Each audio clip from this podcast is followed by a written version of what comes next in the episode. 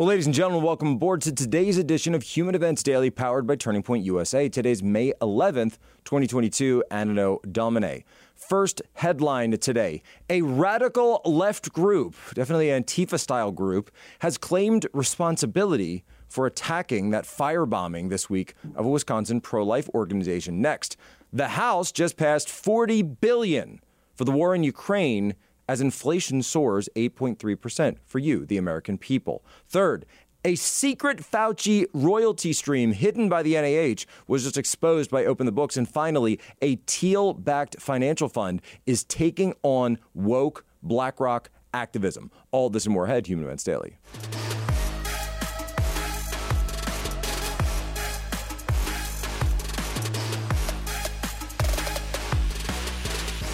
So I know that there's an outrage right now, I guess, about uh, protests that have been peaceful to date, and we certainly continue to encourage that outside of judges' homes, and that's the president's position. Jane's revenge. Jane's revenge.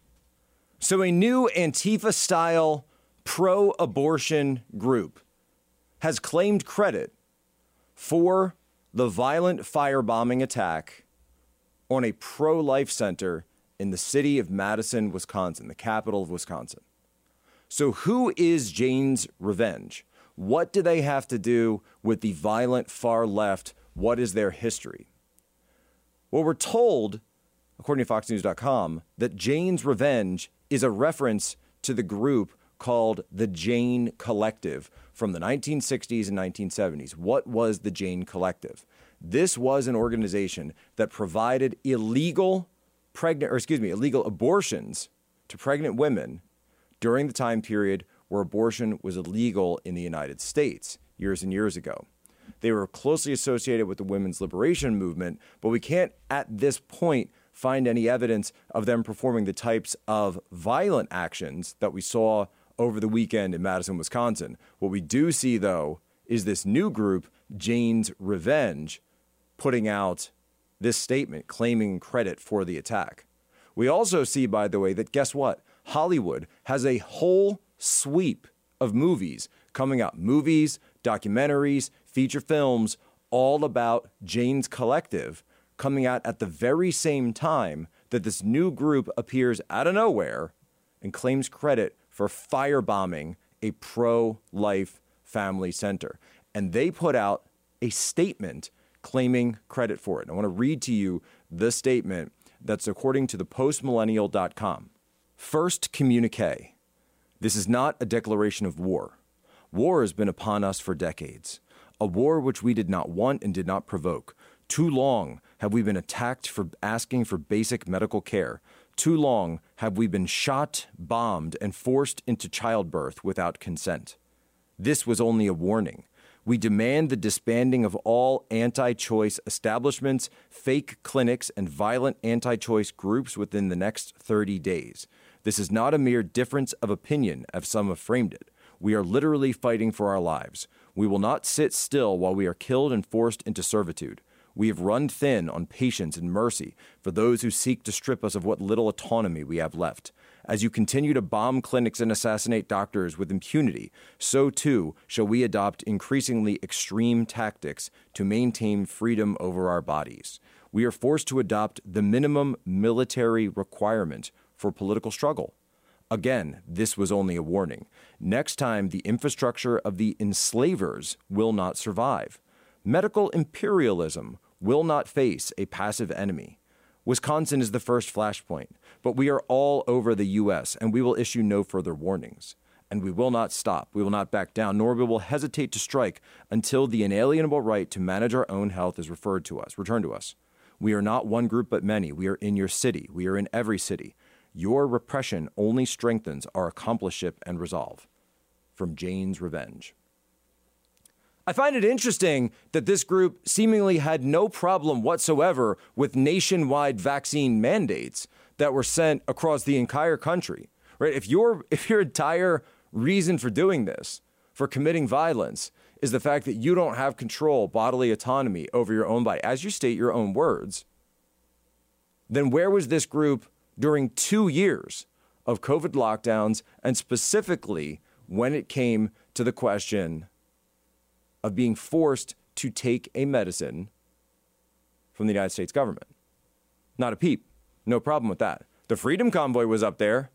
They were getting arrested in the streets of Toronto for honking their horns. They came down to Washington and they were banned from even coming into the city. Jane's group seemed to have no problem with that. But of course, there's another problem with this too the fact that we're not talking about just your body, we're talking about the body of the child, the life that also exists. That's the essential issue here. They don't talk about that. But what they do talk about and what they do say, it's very clear. This is the declaration of a terrorist organization that is claiming to use violent means to achieve their political ends. FBI Director Merrick Garland, where is the investigation and immediate arrest of this group? The inflation report just dropped this morning, and it's as bad as we expected. We know that Bidenflation is the real pandemic and it is getting worse every day. The printing and spending by Biden and this government are catastrophic for the US dollar and our markets. And that is why that I recommend you diversify with gold and silver now. The only company that I recommend is Allegiance Gold. My friends at Allegiance Gold can help you prepare your IRA or 401k with physical gold and silver or have it delivered securely straight to your door. They will educate you on the benefits of physical gold because they care and want to build a long-term relationship with you. Allegiance Gold has the highest rating from third party consumer protection agencies. Five stars with TrustLink. They are AAA rated with the Business Consumer Alliance and have an A plus from the Better Business Bureau. Get $500 on free silver on a qualifying purchase when you tell them that Poso sent you. So do not wait. Call or click today. Go take action. We're going to put this link in the description on this very podcast allegiancegold.com slash poso we cannot control the biden administration but we can prepare go click the link in the description here and get started. AllegianceGold.com slash POSO.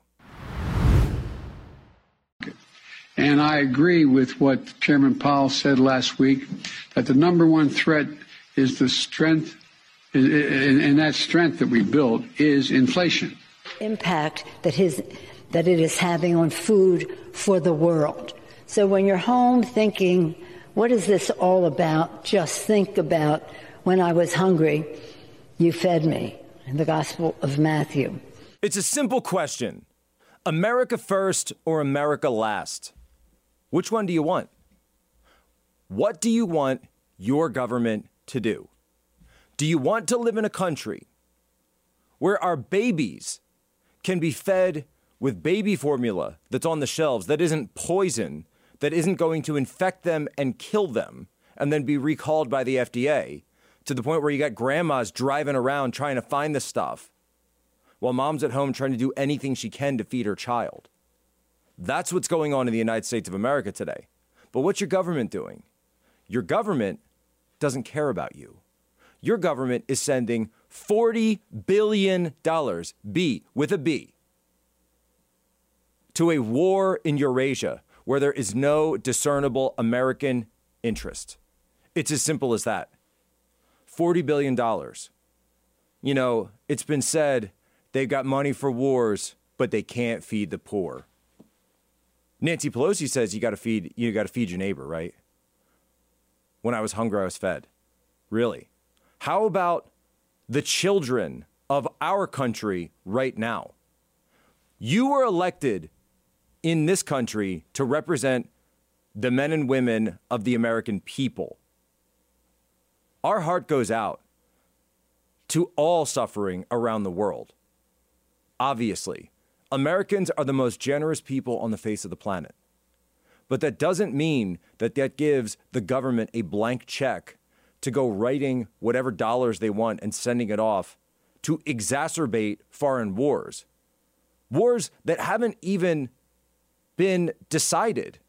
You know, whether or not the United States should get involved. You notice this? It's like we've just decided that we're now in a proxy war with Russia and we have to do that. Why? Well, because the TV says so, because the government says so. 149, I did the numbers, 149 out of 211 House Republicans voted for this thing. That's 70%. And now, you know, some people might say, well, that's, you know, that's, that's way too high, that's too much. But keep in mind, five years ago, six years ago, that would have been 5%.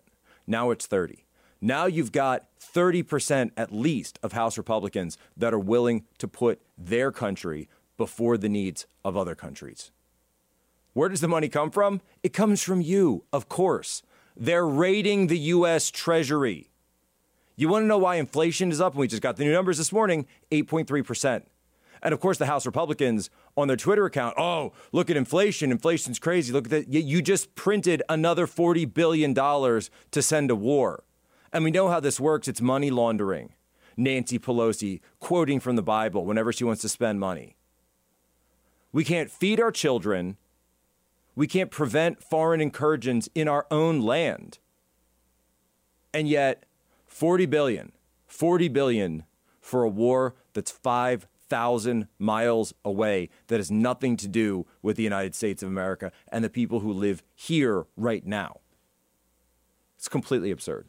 It's completely absurd. And if you're someone who's out there saying, "Oh, but but Poso, you're going too hard, you're going too hard," show me it.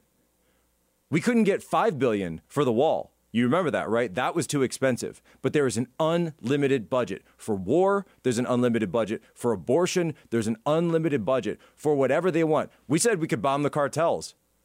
President Trump said bomb the cartels, and Esper said, no, no, no, no, no, whoa, whoa, we can't do that. That's crazy. That's insane. Yet Raytheon can buy as many Javelin missiles they want, and Secretary Austin, who is on the board of Raytheon, who has yet to divest his stock in Raytheon, is more than happy to send as many Javelin missiles over there. So praise be to Saint Raytheon, the blessed, the peacemaker, right? This is the United States of America. We are looting the treasury, and these people are lining their own pockets.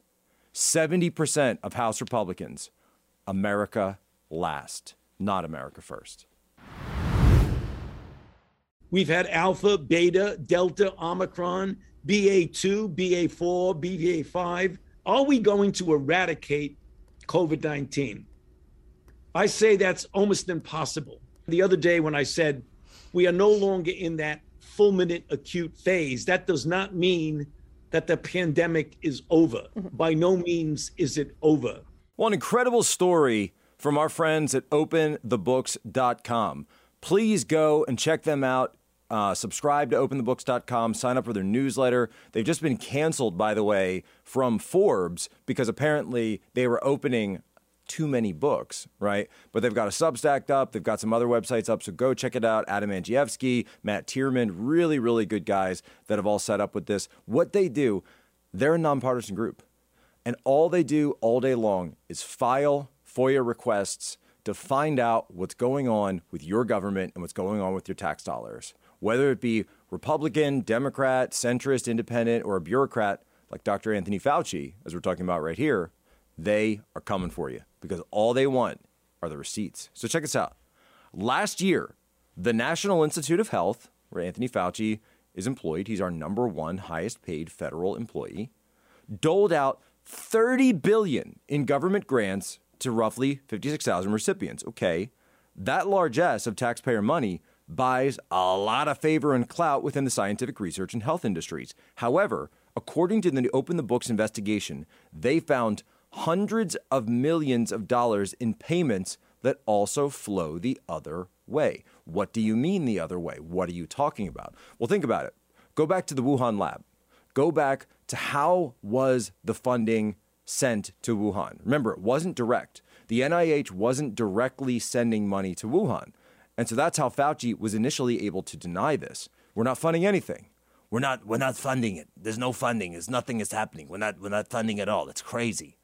But it was because they used a cutout organization, a cutout organization that was called EcoHealth Alliance, headed by Peter Daszak. And the great Natalie Winters over at the National Pulse and her own War Room went through and essentially exposed everything that Daszak was up to. Tied in directly with WHO, tied in directly with Davos, the World Economic Forum, the Great Reset. He was one of the kingpins of this. He was one of their top operatives.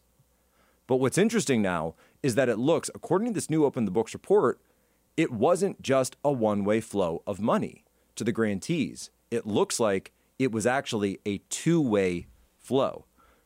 there were royalty payments from third party payers back to the NIH and individual NIH scientists.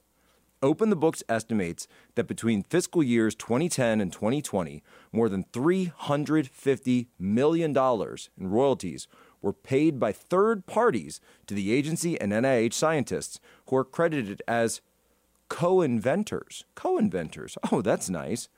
Because those payments enrich the agency and its scientists, each and every royalty payment could be a potential conflict of interest and needs disclosure. But here's what's amazing when you actually look into this, and Andrzejewski has spoken about this publicly, when you actually try to figure out who made the payments coming back, it's blacked out. That's redacted, even in the FOIA documents that were released by NIH. So he's found an entirely new stream of money that was going not out to places like EcoHealth Alliance that were then subcontracting out, subcontracting the work for their gain of function research. And yes, it was gain of function research in Wuhan. There's also money coming back. This is what your government's been doing, folks. They're enriching themselves, they're lining their own pockets, and all the while. And look at Dr. Fauci. You've seen those videos of him where he's doing interviews in his own, I guess it's his home office, and the entire wall is pictures of himself. Literally the entire wall. This is the guy who's got pillows of himself. First of all, why would you be sleeping on a pillow that's not a MyPillow? That's my first question. My second question is this dude doesn't seem to understand the larger world outside of himself, his own little bubble, his own little reality that he's created, where he doles out the money and is able to bring the money back to line it to himself. Do you want a government that's America first or America last? That's all we're asking. You think all stakeholders can be satisfied uh, by a company just focusing on satisfying its consumers and its employees rather than, than maybe uh, delving into ESG? It's kind of the anti ESG you're launching, is it not? Well, I, I, find it difficult to be anti-ESG when I, when I find it very difficult to even define what ESG means today. But here's actually what we do stand for is a message to corporate America to focus on excellence over politics. If you're an oil company, be an excellent oil company. If you're a coal company, be an excellent coal company. And if you're a solar company, be an excellent solar company. But we're not going to tell, for example, oil companies not to be oil companies. So this New story, and I saw this on Zero Hedge yesterday going through, is something that I think is actually very smart. I think it's really good. And I've I've got to see Vivek Ramaswamy and, and we follow each other on Twitter and you know keep an eye on him for about a, about a year or so now. I've got a copy of his book, Woke Inc. And I wasn't really sure what the next step was going to be, but I've heard a lot of people talk about this. That when it comes to BlackRock, when it comes to ESGs, when it comes to the Great Reset, the Schwabian future, Klaus Schwab, right? You'll own nothing and you'll be happy. How do you fight back? How do you fight back against behemoths like BlackRock and Vanguard and State Street that are controlling this ESG corporate social governance system, that are implementing the Great Reset along the lines that Klaus Schwab has outlined in his own policies. And they're all making money. Keep in mind, they're going to be making money hand over fist off of you because they want you to be a renter. They want you to be a Russian serf. They want you to go back to a stale, bland, consumerist existence. And if you don't understand what I was talking about when I brought up uh, Pizza Hut and was talking about shopping malls in the 1980s and 90s. You know, why is Posobiec talking about that kind of stuff? What does that have to do? Because that's where life happened. That's when we lived in a country where you could have those moments with family, with friends, communicating, being in society, being in the world. They're trying to take that away. They're trying through ESG to take that world away from you. They don't want you to own anything. They want you to be atomized. They want you to be separate from everybody. And they just want you to sit on the internet all day, swiping and streaming, swiping and streaming, swiping, streaming, and then ordering. Swipe, stream, order, swipe, stream, order. You remember that movie Wall E, right? That's what they want to get to. They want to get to the point where you're just this floating wheelchair kind of person with your Slurpee drink, you know, swiping over to the next screen and then arguing about, you know, what the last thing you saw on Facebook was. No, we want to be human. We want to live. We don't want to just get by.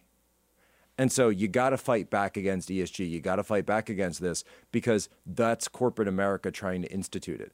So, what this new fund is, I think they're calling it Strive Asset Management. I think it's a start. I think it's a step in the right direction. I really do. And so Thiel's behind it, Vivek's behind it. You know, very strong people, obviously from the VC space, know what they're doing. Um, they've got to start, right? These behemoths that are out there, BlackRock, State Street, Vanguard, obviously it's going to take a long time to be able to fight against them. But I have a sneaking suspicion that a lot of these companies out there, they don't want to be woke. They don't want to have to push this stuff. They don't want to have to go in and do all this work and all these extra things, that they want to just focus on their core competency. An energy company should provide energy. Just do that and do it right. Is it so much to ask? And that's all the time we have today for Human Events Daily. Remember our promise, our oath, our solemn vow to you be good, be brief, be gone.